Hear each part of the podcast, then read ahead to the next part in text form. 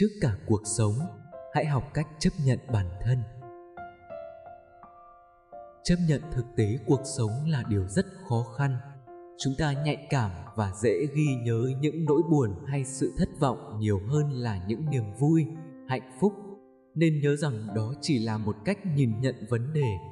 Một bức tranh lớn hơn cùng những nụ cười và trải nghiệm thú vị đang chờ đợi bạn khám phá chỉ khi bạn sẵn sàng đứng trên một góc nhìn khác về bản thân. Cứ nghĩ khó khăn là một phần thiết yếu của cuộc sống, giúp ta học cách phát triển và thay đổi để thích nghi. Khi gặp vấn đề, hãy trực tiếp tìm cách giải quyết và cải thiện tình hình. Bạn sẽ thấy một phiên bản rất khác chưa từng xuất hiện trong suy nghĩ của bạn. Một tôi mạnh mẽ, trách nhiệm, kiên cường và tích cực hơn rất nhiều. Chấp nhận bản thân.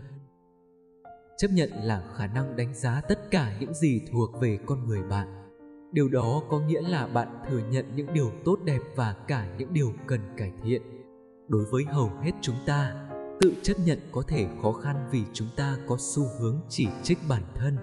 Luôn nhớ rằng con người không ai là hoàn hảo và hà khắc với chính mình không giải quyết được vấn đề ngoài việc làm mọi chuyện xấu đi. Hãy bắt đầu từ sự thừa nhận chính mình trong suy nghĩ. Thừa nhận sai lầm. Hãy nhớ rằng bạn không thể sửa chữa bất cứ điều gì cho đến khi bạn thừa nhận rằng nó có vấn đề. Cố gắng xem những sai lầm của bạn không phải là thất bại mà là cơ hội học tập và bạn là người duy nhất có thể thay đổi nó. Quyết định những gì quan trọng với bạn và đặt tâm trí của bạn vào nó. Đừng để nỗi sợ cản đường bạn. Đừng để nỗi sợ hãi cản trở bạn, đặc biệt là nỗi sợ hãi về những gì người khác nghĩ về bạn.